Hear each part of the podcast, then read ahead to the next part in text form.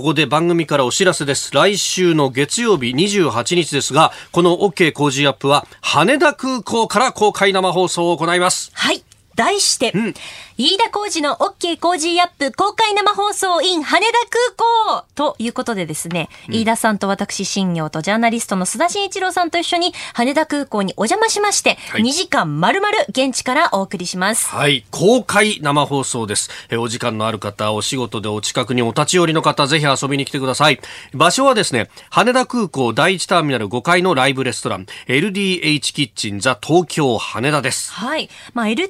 といえば EXILE の事務所ですけれども、普段はアーティストがライブパフォーマンスを行う本当におしゃれな場所なんですよね。こちらにですよ、はい、放送ブースを設けまして、さらに一席用意してお待ちしています。観覧は無料、出入りも自由です。ええみんなで Choo Choo TRAIN をこうやったりとかね。あれ？そんなにやりたいですか？毎回毎回ここでそれ挟み込んでいきますけど、そんなにそのね、おじさんトレインをやりたいのかと。しかもさ、はあ、おじさんトレイン2両編成に過ぎないんだよね。俺と須田さん。短いよ短ってね。えー、羽田空港の第一ターミナル、あの国内線の、まあ、主に JAL 日本航空が、えー、発着しているところの、はい、あの、真ん中にあるね、うん、えー、あの、レストランと、建物の5階まで上がってきていただけるともうすぐというところです。はい、えー、来週28日月曜日、えー、LDH キッチンザ東京羽田からの公開生放送、ぜひ遊びに来てください。10月25日金曜日、今日の天気は雨のち曇り。日本放送飯田浩二の OK 工事アップ。朝6時を過ぎました。おはようございます。日本放送アナウンサーの飯田浩二です。おはようございます。日本放送アナウンサーの新業一華です。日本放送飯田浩二の OK 工事アップ。この後8時まで生放送です。あの私、3時半過ぎに車が迎えに来てですね、はい、まあ4時過ぎぐらいに会社に来るんですけれども、玄関開けた時はまだそんなに雨降ってなかったなって感じなんですが、なんかパラパラと降り出してもうフロントガラスが濡れるぐらいになってましたね4時ぐらいでね。そうですよね、うん、レーダー見るともう激しい雨雲もだんだんと関東に近づいてきているということですが、はい、今日は結構激しく降るんでしょ？うそうですね。あのこの後午前中からお昼過ぎにかけてピークを迎えるということになっておりましてちょうどですね通勤通学の時間帯に当たる可能性が大きいんですね。あそう。なのでしっかりとした傘レインコート、まあ、長靴ですとかそういった対策をまずしていただきたいのとですね、ま、1時間に50ミリ以上の滝のように降る雨が予想されているんですね。なので降り方によっては交通機関に影響が出る場合もありますし、ほうほう。台風19号であの被害がありましたえ関東地方の北部ですとか川越ですね、広い範囲でのあの大雨というのが予想されているので、そちらにもあの警戒していただければと思います。あまあね、台風20号がなくなったその温帯低気圧の影響もあるし、はい、でで21号からね風がどんどん吹き込んでくるということもあると。いやーこれやっぱね台風15、19そして今回21ずっとねなんか苛まれ続けてるなという感じがありますよね、えー、えー、鉄道の関係今のところ情報入ってきてないんですけれども、あの何か動き次第また番組の中でもお伝えしていこうと思います。い。やしかしこれ朝雨が降るとねうちなんかあの妻がですね子供をこの朝一の時間帯でええー、保育園に向か送りに行かなきゃならないっていうね。これがまた時間が、うん、えー、タイトなところへ来て雨が降ったりなんかすると思うね。そうですよね。そうなんだよ。僕迎えに行くその帰りも雨が降ると困ったなと思うんですけど行きの時間帯は特にねいややっぱりねあの子供がどんどん大きくなってくると重くなってきて後ろでこう動くとさ振られるんだよね最近は。そうか、そうですよね。確かにね。そう。うんうん、で、4歳半、5歳ってまだじっとしてらんないからさ、動くなとか言うんだけど、動くんだよね。そう。いや、本当ね、雨の中の自転車とかも気をつけていただければそうですね。あの、マンホールの上ですとか。あれ、怖いよすごい滑るの。怖いですよね。あと、横断歩道の白い線っていうんですか、あそこもよく滑るので。だってさ、川口で歩いてるだけでもああいうとこ滑るからね。そうそうそうそう。なのでね、お足元もくれぐれもお気をつけくださいね。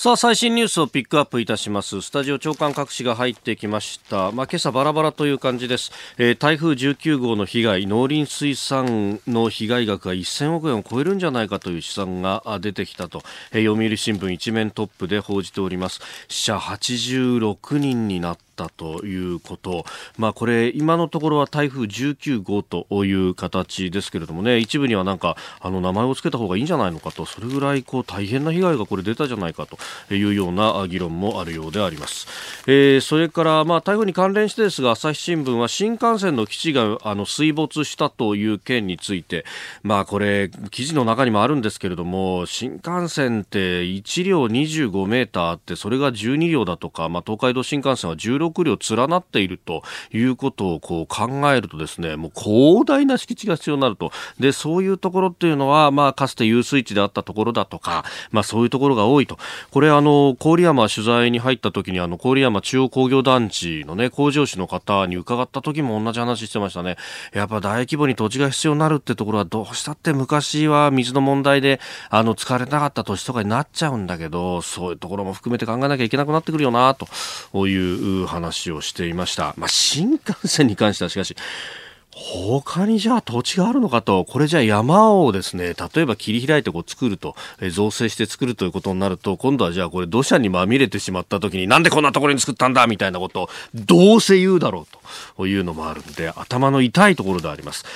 えー、それから毎日新聞はハンセン病の元患者の方々の家族が受けた差別被害についての、えー、保障法、来月成立と、まあ、この臨時国会で成立する運びになったと、えー、超党派の議員懇談会で、えー、その法案の骨子がまとめられたというところです。えー、最大で180万円、えー、元患者の親、子、配偶者、えー、それからその他の家族に対しては130万円を支給するということなどが柱となっております。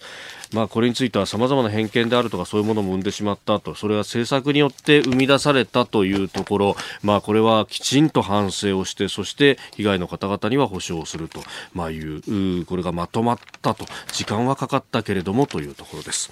えー、それからあの各紙のですね経済面で、えー、出ているあるいは国際面に出ている新聞もありますけれども、えーヨーロッパの中央銀行にあたる ECB がヨーロッパ中央銀行がですね、えー、理事会を開きました。でここであの理事会を開いた後にですね、えーマリオ・ドラギさん、まあ、これあの ECB のトップ中央銀行総裁ですがが会見をしました。このマリオ・ドラギさんはですね今月いっぱいでの退任というのがすでに、路線として決まっていて、なので最後の会見ということになったわけです。で、まあ、この人2011年の11月に就任をしました、ECB のトップというポストに。でその頃何が起こってたかっていうとヨーロッパで、まあ、信用不安と言いますか、え特にギリシャがそうなんですけれども、まあ、これギリシャ国債破綻するんじゃないかというようなことが言われていて、で、えー、ユーロがこのまま行くと、もう暴落するんじゃないかと言われていたところで就任をして、で、えー、何しろ俺を信じてくれと、もうあのー諦めずにですね、えー、最大のリスクはこう景気後退なんだというようなことを言って、まあ、何としても俺が支えると、やれることは何でもやって支えると。で、実際に確かにやれることは何でもやりました。預金金利をどんどんと下げて、まあ、それだけじゃなくて、えー、各国、ヨーロッパの国債を買って、えー、そして、えー、市中に、えー、お金を流し込んでいくということで、えー、なんとかこう、それで落ち着かせようということを頑張ったという人。まあそれが、あの、ヨーロッパの特に北部のですね、ドイツを中心とする国々からは、禁じ手を使ったじゃないかと、えー、国債を購入をして、で、えー、各国の財政を下支えするということをやると、財政均衡、財政規律を緩ませると。ええ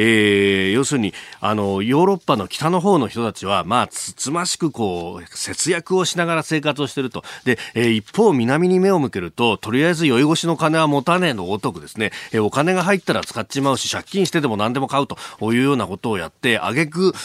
国の財政を傷つけるじゃないかと、ええそんな、まあ、ある意味、アリとキリギリスのですね、えー、キリギリス的な生活をしてる奴らになんでアリの俺たちが一生懸命稼いだお金を流し込まなきゃいけないんだというドイツのあたりからの不満がこう爆発をして、えー、非常にドラギさんは、えー、ECB の中で、うん、あの批判も浴びていた方々でもありました。ままあ、ただ、あの、そうやって、えー、経済があ危機的状況にあった時には、まあ、とにかく、財政も出動も当然なんですが、えー、金融政策も超緩和的にやって、で、それで、えー、なんとか下支えする方が、えー、緊縮財政を引いた挙句に、えー景気が相当悪くなるよりはよっぽどマシだっていうのが、まあ、ここ10年ぐらいで分かってきたと。まあ、ドラギさんはその第一人者でもあるということです。ただ、この会見でも言っていたんですが、そうは言いながらですね、えー、金融緩和だけじゃもうダメだと、きついと、この効果ってものがなかなか薄れてきたと。まあ、そうなんですよね。あの、市中にお金をどんどん流し込むと、結局それが、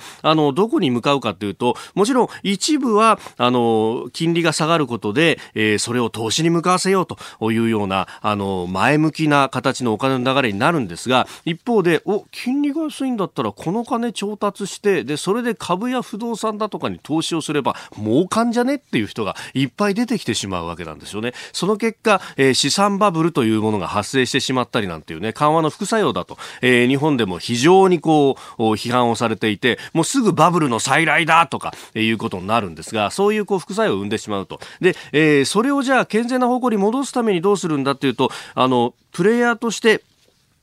え企業セクターはあまりお金を使わないんだったら、じゃあその、ジャブジャブと流れ込んできたお金を、じゃあ政府が調達をして、で、えー、財政出動の形でやっていくと、車の両輪のように回っていくんじゃないかというような議論があって、最近は金融緩和だけだとダメで、それに財政出動も加えた形で動かすと、より効果的なんじゃないかというのが、世界の主流にはなっております。で、ドラギさんもそれに踏み込んでいて、ドイツを中心として、もうちょっと財政出動してくれたら、あの、景気も上がって、結果としてこの金融緩和が長く続くというのが短くなるんじゃないかと、それはドイツにとってもいいことなんじゃないですかっていうようなアプローチをしておりました。これはですね、日本も全く同じで、で、日本は何やってっかっていうと、真逆をやってるわけですね。財政は出動しないどころか増税までしやがって、その上、えー、日銀はに1年に80兆円買いますよって口では言っておきながら、実は20 10兆も買ってないという、これ、財政も金融もダブルで引き締めやってて、景気が良くなるわけがないと。そこへ来て米中の貿易摩擦だ、EU、イギリスの EU 離脱だ、中東も不安定だというところで、これ、真逆に走ってる日本っていうのがありありと浮き彫りに出てくるというのが今回のドラギ総裁の会見だと私は思いました。あなたの声を届けますリスナーズオピニオン。今朝のコメンテーターは外交評論家三宅邦彦さんです。取り上げるニュースですが、中国に対してついにアメリカのペンス副大統領が演説を行いました。それからイギリスの EU 離脱について、ジョンソン首相は12月の総選挙を提案しています。ホルムズ海峡、えー、そして、えー、菅原一秀経済産業大えー、産業大臣、えー、さらに中東情勢トルコへの制裁をアメリカが解除というようなニュースも取り上げます。あなたの声を届けます。リスナーズオピニオン。時刻は6時24分になるところです。金融緩和と財政出動の話をしましたけれども天吉さんツイッターでいただきました。今でも誰かが財政均衡を憲法に入れようとしているのかなと。これねあの確か自民党の2012年の改憲草案の中にもこの財政均衡ってものを盛り込もうというような話があってったと記憶しているんですけれども、これ憲法に入れられちゃったらですよ、ちょっとでも財政出動して国債を出そうとすると、それは憲法違反じゃないかと言われてしまうと、ものすごい縛りになってしまうと。私、あの、あの、70年憲法を変えないっていうのはどうなんだろうなとは思う立場ではありますが、一方でこれを入れられたらたまったもんじゃないなと。要するに、フレキシブルに財政をこう出したりとか、引っ込めたりとかっていうのができなくすると、そんなことを憲法で縛っていいのかっていうふうに非常に思うんですけれどもね、あんまり議論になってこないですね、この辺っていうのは。まあ、憲法改正って、ことほどさようにいろいろなこう分野があのあるんですけれども、なんかやっぱりあのすぐ戦争するだなんだっていう憲法9条の話になってしまうっていうのは、それはそれで硬直的なんじゃないかなとも思います。さあ、7時台はコメンテーターの方々とニュースを掘り下げます。今朝のコメンテーター、外交評論家、三宅邦彦さんです。どうも。おはようございます。よろしくお願いします。あのーうん、なんか番組を聞いてくださっている海外の方エール大学のね、ね。先生に、やっと会えたんですよ。あこの間も話してた。よかったんだけどね、うんうん、もうてっきりおっさんだと思ってたのね。そしたらすごい上品なね、女性なのよ。マジっすか？マジっすよ。あ、そうだったんですか、それでね、あの、奥様もご一緒ですかって言ったら、私が奥様ですって言われちゃってね。ありゃーやばい、一生の不覚よ。一生の不覚。えー、もう本当に、もう平山、えー、でもね、日本語はうまいしね、もう素晴らしい人だったね。なるほど。はい。10月25日金曜日、改めましておはようございます。日本放送アナウンサーの飯田浩二です。おはようございます。日本放送アナウンサーの新業一華です。あなたと一緒にニュースを考える日本放送飯田浩二の OK 工事アップ。7時台はコメンテーターの皆さんとニュースを掘り下げてまいります。今朝のコメンテーター、外交評論家、三宅邦彦さんです。おはようございます。おはようございます。三宅さんには番組エンディングまでお付き合いいただきます。では、最初のニュース、こちらです。アメリカのペンス副大統領、中国に対して経済以外でも対抗の姿勢を示す。アメリカのペンス副大統領は24日、ワシントンで米中関係について演説しました。ペンス氏は、アメリカの指導者は、経済的な関与だけで中国を自由で開かれた社会に移行させられるとの望みを、もはや持っていないと述べ、軍事、外交、経済など幅広い分野で台頭する中国に対抗していくというトランプ政権の姿勢を改めて示しております。まあ、ただ、あのデカップリング、完全にこう分かれるかといったら、それはノーというふうにそれはそうでしょう、それはあの相互依存ですからね、うん、えー、米ソ関係とは全然違うんですけども、はい、今回、面白いなと思いましたのはね、えー、まあ、おっしゃった通り、アメリカの指導者は経済的な関与だけで、えー、中国を自由で開かれた社会に移行させることは、そういう望みはないんだ、つまり、うんうん、経済だけで中国を変えることは諦めましたって言ってるわけですね。はい、これどういう意味かというと、えー、1989年に天安門事件が起きて、はい。そして、えー、経済制裁をしたんですよね、だけどそれを率先して、えー、解除した国の一つが日本だったんです、はい。まあ、アメリカもそうだったんですが、結局どういうことを望んだかというと、えー、中国に対して投資をして中国を資本主義化する、うん、それによって中国社会が変わる、市民社会ができる、はい、そして市民社会が民主主義に移行していくんだと、つまり経済をちゃんとやれば、はい、中国は変わるんだと、えー、ね、それでずっとやってきて中国に対して投資したじゃないですか、WTO にも入れたじゃないですか、はい、その結果何が起きたんですか、上がりは全部軍事費と治安維持費に使われたじゃないですか、全然変わらなかった。この反省が、はい、まあ、まさにここに出てきてるわけですよね。ですから、その意味ではこれ思いつきでね、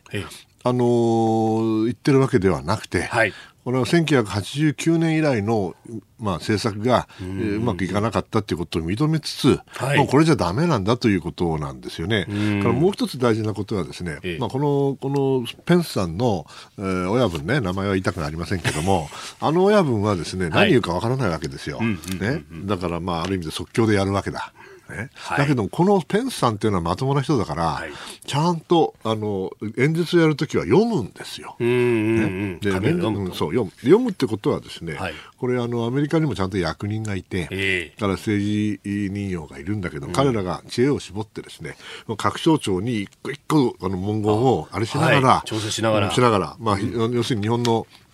総理の所信表,、表明演説、もしくは政策演説みたいなもんだから、しっかりとそれなりに考えられてできてるわけで、これあの、思いつきで中国に喧嘩売ってるんじゃなくてね、はい、中アメリカの政府全体として、まあ、去年の10月に第1弾が出たわけですけども、その続編として、全体としてあの変わっていない、むしろ状況は厳しくなっていて、中国が一番嫌がっている、例えば人権の問題だとか、そういうものにも言及するようになったし、さらには尖閣の問題まで行ってくると。いう意味ではですね、あの状況は中国にとっては決して良くないだろうなと思いますうん。これ、そう考えると、その、あの下から積み上げられたものでもあるし、うん、アメリカの政府としての総意ということを考えると、これ、そのペンスさん自身がね、高派だとかなんとかとか言われることもあるけど、うん、これじゃあ、仮に民主党政権に変わったとしても、この基本的なスタンスっていうのは変わらないであろうと民主党だってやっぱり労働者の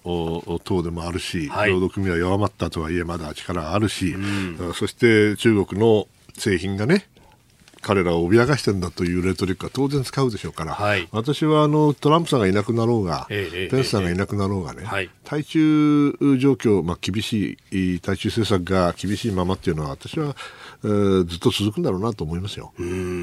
そのじゃあアメリカの姿勢がある中で、うん、日本としてはどうスタンスを取っていくのかってことになるわけですね。これも日中関係を改善する絶好のチャンスですよね。ああ、帰ってこれはチャンス、えー、米中が悪い時は日中良くなりますから。しかし、それはあくまでもあの戦略的な、尖閣 OK とか、はい、靖国 OK とかいうわけじゃないけれどね、えー、チャンスではあるということですよ。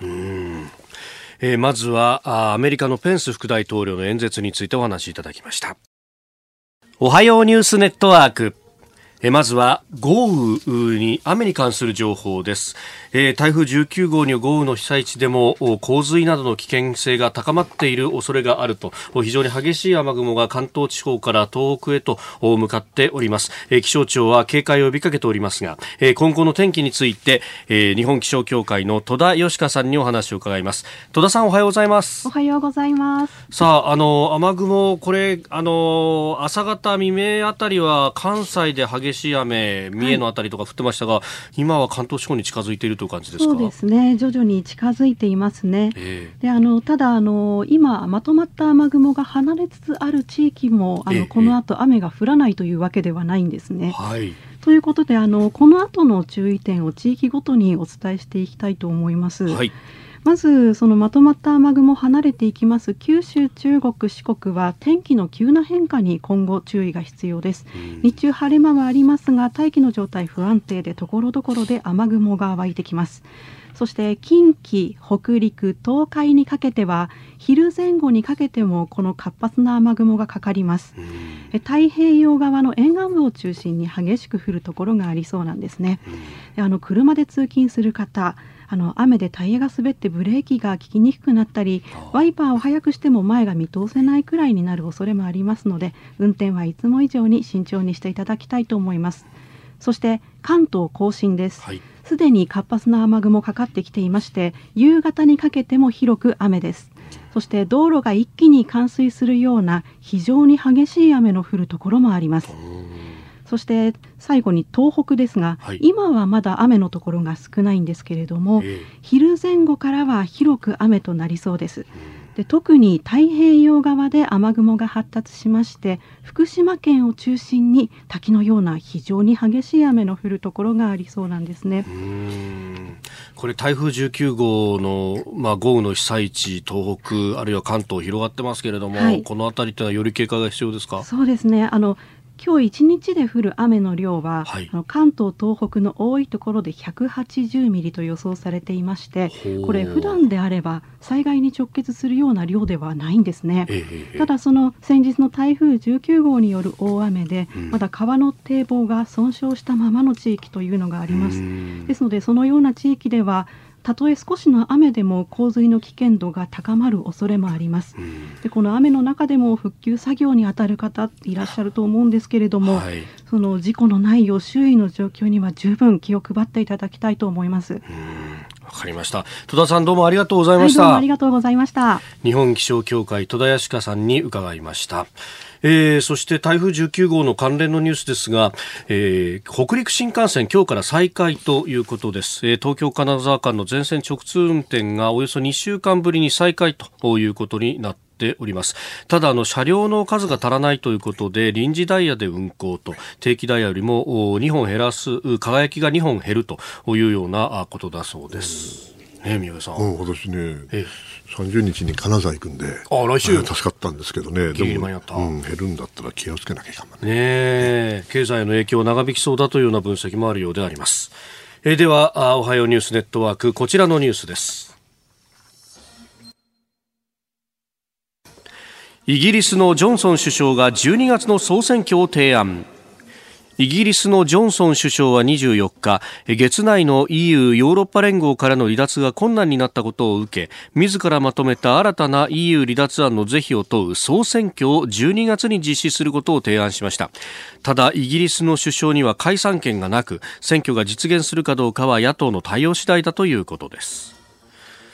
えー、総選挙をやるとなったらメイ首相の下で行われた2017年6月以来ということだそうですね、えー、結局、先ほどおっしゃった通り解散権がないもうやめちゃったんですよね、えー、そうすると、議会の同意を得ないと解散できないわけですから。はい、ということは何？妥協しないといけないわけですよね、つまりその時点でもう選挙やる前から党内ではもうかなり力関係は弱くなってるわけでしょ、はい、でさらにですよ、これ、賞賛のない解散をどこまでやるのか知らないけど、メイさんの時もそうじゃないですか、はい、メイさんだって引き受けて、それでブレキジットやらなきゃいけない、だけど力をつけなきゃいけないから解散した、その結果、負けちゃったわけですよね、ね。この人だって勝つという保証はないわけで、はい、結局、先送りしてるだけじゃねえのと、うんうん、いうことになりかねないんで、まあ、相変わらずいつも言うことですけど、イギリスのたつ、黄昏は続くね。うん、こんなことやってていいのかなと思いますけどね、一体何だったんだろうっていずれいずれ思う時代が来ると思いますよ、えー、まあ、早くもね10月末っていうのはこれ難しいんじゃないかということがあって、うん、1週間程度だったらこれ伸ばしてもいいってジョンソンさんも インタビューで言ったということもあります、そういう問題じゃないと思いますね、うん、だって12月に選挙やろうって言ってるわけだから、はい、とてもじゃないけど10月なんかに11月なんかに決まるわけないんで、うんうんうん、まあ、その意味ではいやこれ結局何も起きないのかな。結局このなんかずるずるっとしたものがそのまま続くっていうことずるずる感でしかもね離脱でもない、えーはい、残留でもない、えー変な状況になってしまうんですね。まあ確かにその中ブラリンがこのところというかもう3年ぐらいですか、えー、住民投票、国民投票はね、2016年の6月でしたから。だから一体何だったんだってことになるんだけど、まあ民意がね、はい、えー、表明された、反映したものだということで、始めたのはいいんだけど、えー、本当にそうかねという人もいるわけよね、今ね。だけどじゃあもう一回え？国民投票やるかっていう声があるわけでしょ、はい、野党を中心にね、えー、でもそれやってですよ、いつも言うことだけど、はい、同じだったら意味ないでしょ、うん、まあ、やった意味はない。やった意味ないですね。はい、違うんだったら、今度大変ですよね。今度は講師を変えて入れ替わるわけだから、はい、同じように反対論が出てきてですよ、えー、おそらくニッチもサッチもいかなくなるわけですよ。つまりね、私にやせらキャメロンさんっていうのはね、これなんか、ジョンソンさんとキャメロンさんって、ハーバードじゃハーバードじゃないや、あの、オックスフォードで同級生なんだってね。はい、そうらしいですね。ねライバル同士。あんまり出来のいい年じゃないかもしれない。あのキャメロンさんがそもそもね、はい、国民投票なんかやるからいかんのよ。ね、政治家はね、ああいうことやっちゃポピュリストやっちゃだめですよ。うんやっぱり自分の信念でね、やって、それで選挙で責任を、はい、負わなきゃいかん。国民投票に投げてね、ええ、それで国民があの常に正しい判断をするって保証はないわけだから、まして国民投票の場合は。はい、だからその時の責任は誰が取るんだったら、やっぱり。え選挙じゃな選挙でやるべきだと思いましたけどねそのキャメロンさん、この解散権の縛りも確かやった人ですよね。そうね、まあ、よかれと思ってやったのかもしれないけど、えー、結果的には逆効果になってましたね。うんまあ、その辺の審判は歴史が下すんでしょうね。はい、でえでは続いて2つ目、こちらです。海上自衛隊の範囲、河野防衛大臣はホルムズ海峡も検討と発言。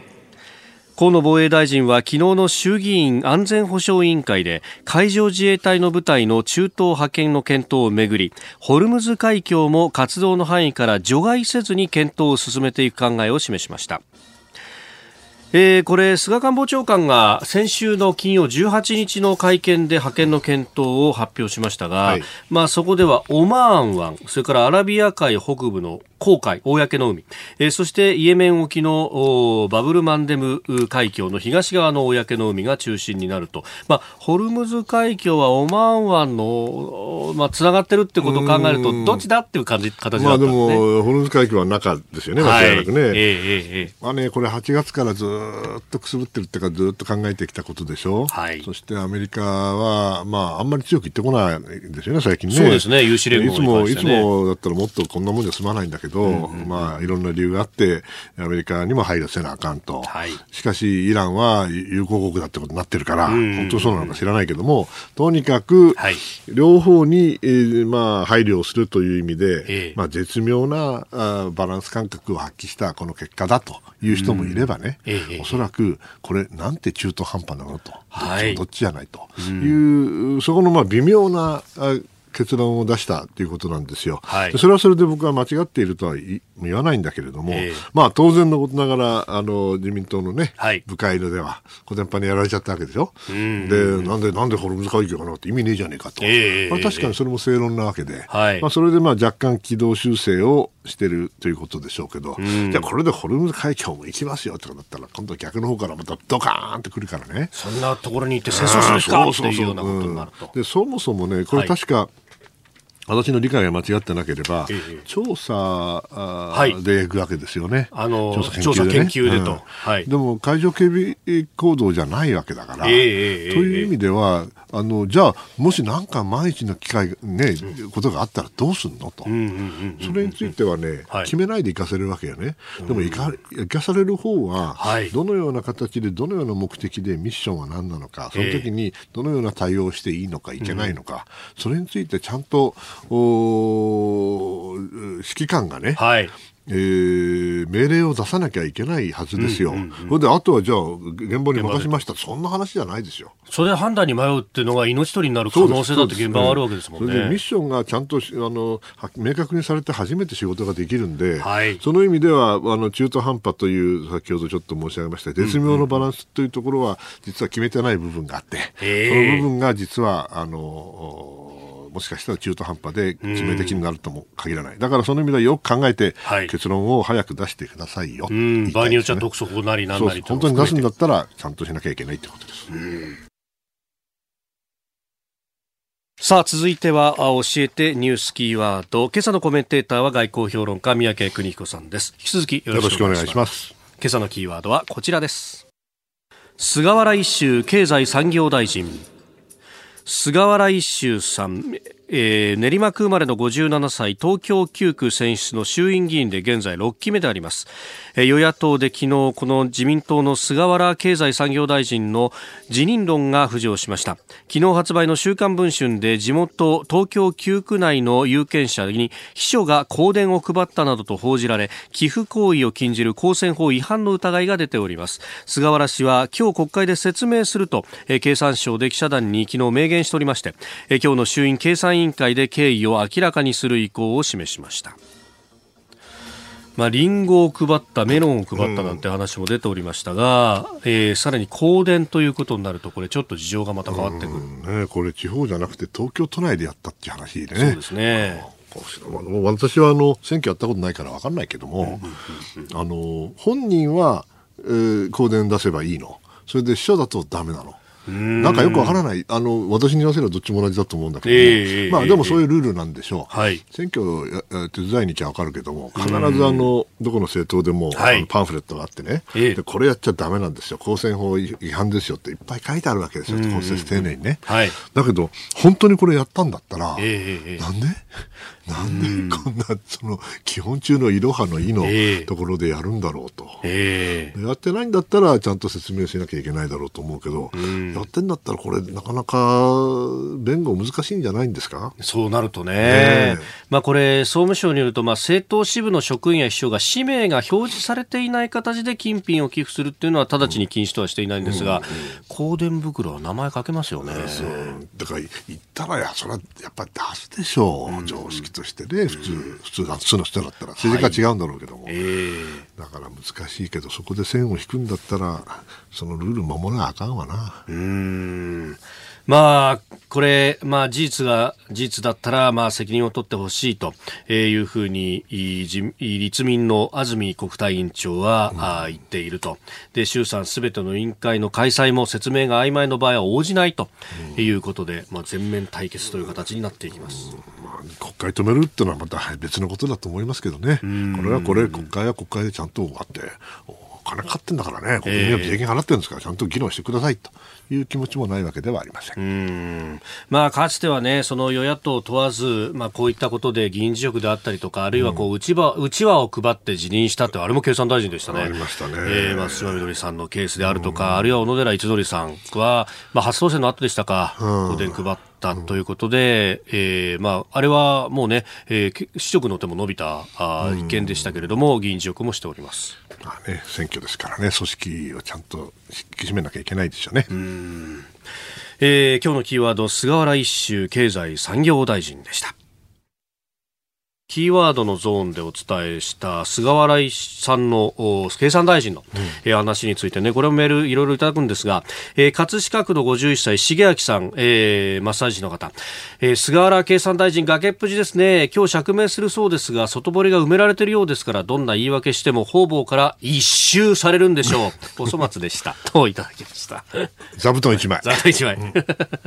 まあ、本当、どういう答弁になるのかというね、ところですけれども、菅官房長官も、えー、政府として予断を持って答えるのは差し控えたい、菅原氏が必要な説明をされるべきだというふうに会見で言っているというね。ちょっと突き放した感じね。そうなんですよね。で、そこでね、えー、ツイッターで向川さんという方、この方前からいろいろ言われてるしね、菅さん一歩なんでしょうというふうにも書き込みがありますが、まあ、それはそれ、これはこれというところ。これは自分でちゃんと責任取らなあかんね。あまあ、そういうところはこう政治家としての。説明するなら説明する。えー、えー、問われてくるところであります。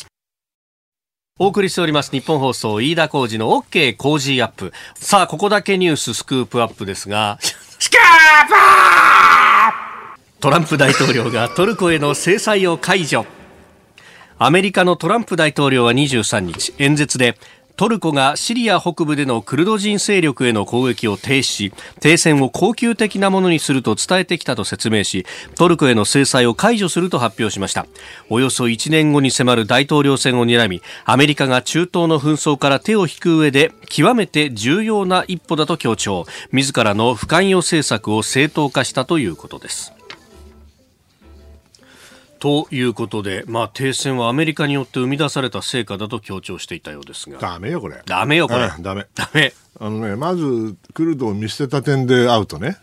でその上でですね、私、これ見てると、えー、何が起きて、アメリカが勝手に抜ける、その隙をね、ついて何をしたかっていうと、うんうん、プーチンさんが入ってきて、うん、トルコと一緒に話をして、それでシリア政府も巻き込んでですよ。はい、それで、あの、トルコと、それからシリアの国境、シリア側ですけれども、えー、かなりの長さの部分をね、うん、これ、要するにクルド人を追い出すってことですよね。はい、それはそれで、まあ、停戦、もしくは兵力の引き離し等々、どういう呼ぶか別として、えー安定にはするかもしれないけど、はい、アメリカは何にもしないわけですよ、ね。私だったらね、私がトランプさんだったらどうするかっていうと、トルコは NATO なんだから、はい、ね。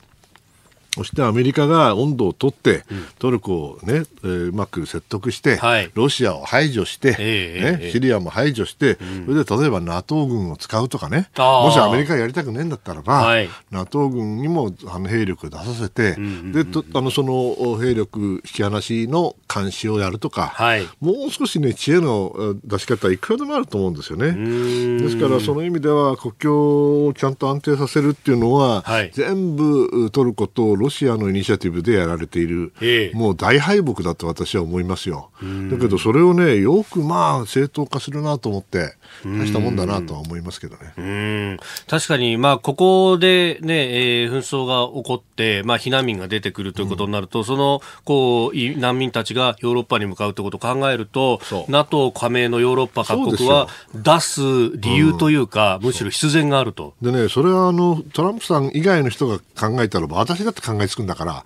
アメリカの人たちは考えついてるに決まってる。んだけど、全然言うこと聞かなかったんでしょう。ね、ですから、その意味では、まあね、いつも言うことだけども、はい、勢いとね、偶然と判断ミスで、トランプさん一人でこんな勝手なことやってね、結局、あの、害されるのはアメリカの国益と、それから我々、まあ自由と民主主義をね、はい、求める国々の国益だと私は思いますよ。うん、これあの、エネルギーの観点から説明する人がいて、その、うん、アメリカっていうところはシェールオイルとかが出てきて、うんうん、もうあの輸入を、石油の輸入しなくなったから、中東からもう関与しないんだというふうな方それはね、俗論なんです。これは俗論。うん、あの、まあ、エネルギーの専門家もしくは経済の専門家の方はそういうことをおっしゃる方がいらっしゃる、ええ、それはあのもちろん間違っているというまでは言いませんけれども、はい、アメリカが中東になぜいるかっていうのはね、うん、中東の同盟国を守るためだけじゃないんですよ、はい、なぜかというと東アジアの同盟国は日本も含めてね、はい、中東にエネルギー依存してるわけだから、えー、アメリカが抜けたらそれがこけるわけですよ。えー、ということはアメリカは中東に何でいるかというと東アジアの同盟国を守るためにもいるんです。それも目的として、えー、はい、それを考えたら抜けるはずがないんですよ。アメリカ戦略家そんなこと考えてません。考えてるのは、そういうふうに考えるのは、エコノミストの考え方です。えー、それは間違ってるとは言いませんけれども、うん、別の見方もあるってことを考えてほしいとは思います。なるほど。あの、アメリカの軍隊の中に中央軍っていうのがあって、うん、あれがアメリカの真ん中にいるかと思ったらそうじゃなくて、そりゃそうじゃそうじゃないんですよね。だからまさにあの中東、ミドル、イーストのところにいるのが中央軍だという。まあ、もともと中央軍っていうのはフロリダにあったんですけどね。そうなんですか。司令部はね。ただ、戦争をやるときにはもちろん移動しますけれども、あの、中央軍っていうのは1980年代にできて、90年、イラン・イラク、イラン戦争の最中に作られて、はい、で、91年に湾岸戦争あったでしょ？はい、あの直前になんとか間に合ったんですよ。うん、それがなかったらあの戦争できなかった。その意味ではもう一番新しい、えーえー司令部の一つということですね。確かに、まあ、特に日本については、本当にあそこは生命線と。生命線ですよ。う。んもしアメリカの中あの湾岸にいる米軍がいなくなったらね、はい、じゃあ日本のシーレーン誰が守るんだいと、うんうんうんね、第7艦隊と第5艦隊が守ってるわけですよ。はい。ね、で第5艦隊いなくなったら、えそれはオマーンまでまで行くかもしれない、インド洋まで行くかもしれない。けど、その先がないわけですから、そしたらどっかで切れるのと同じですからね、日本にとっては大変な問題なわけですよ。ですから第5と第7は日本にとって生命線なんで、アメリカが出ていくってことは考えられないし、それをやれば今度アメリカは、東アジアの同盟国を見捨てることになるから、はい、そしたらアメリカはもう、あのアジア太平洋国家ではなくなっちゃうわけですよ。もう北米のみの。そう、そうです。ですから、それはもちろん彼ら困るわけで、はい、実は持ちつ持たれつなんですよ。ですからそんなね、あのエネルギーがね、自給できたからね、中東から離れるなんていうね、そういうあの戦略的にあの驚くべきことを言わないでほしいと思います。あ、ついちゃった。いや、でもそれは本当地球規模というか、大きく世界地図を広げて考えないと、うん、もうピンポイントだと正しいって思っちゃうことがそうじゃなかったりするんですね。戦略問題っていうのはね、はい、経済的合理性だけじゃ説明つかないんですよ。うんうんうん経済がどれだけつながっていても、第一次大戦や第二次大戦起きてしまった。そうです。同じことです。え、今日のスクープアップトランプ大統領トルコへの制裁解除というニュースから、まあ、戦略論のお話までいただきました、このコーナー含めてポッドキャスト YouTube ラジコタイムフリーでも配信していきます。番組ホームページをご覧ください。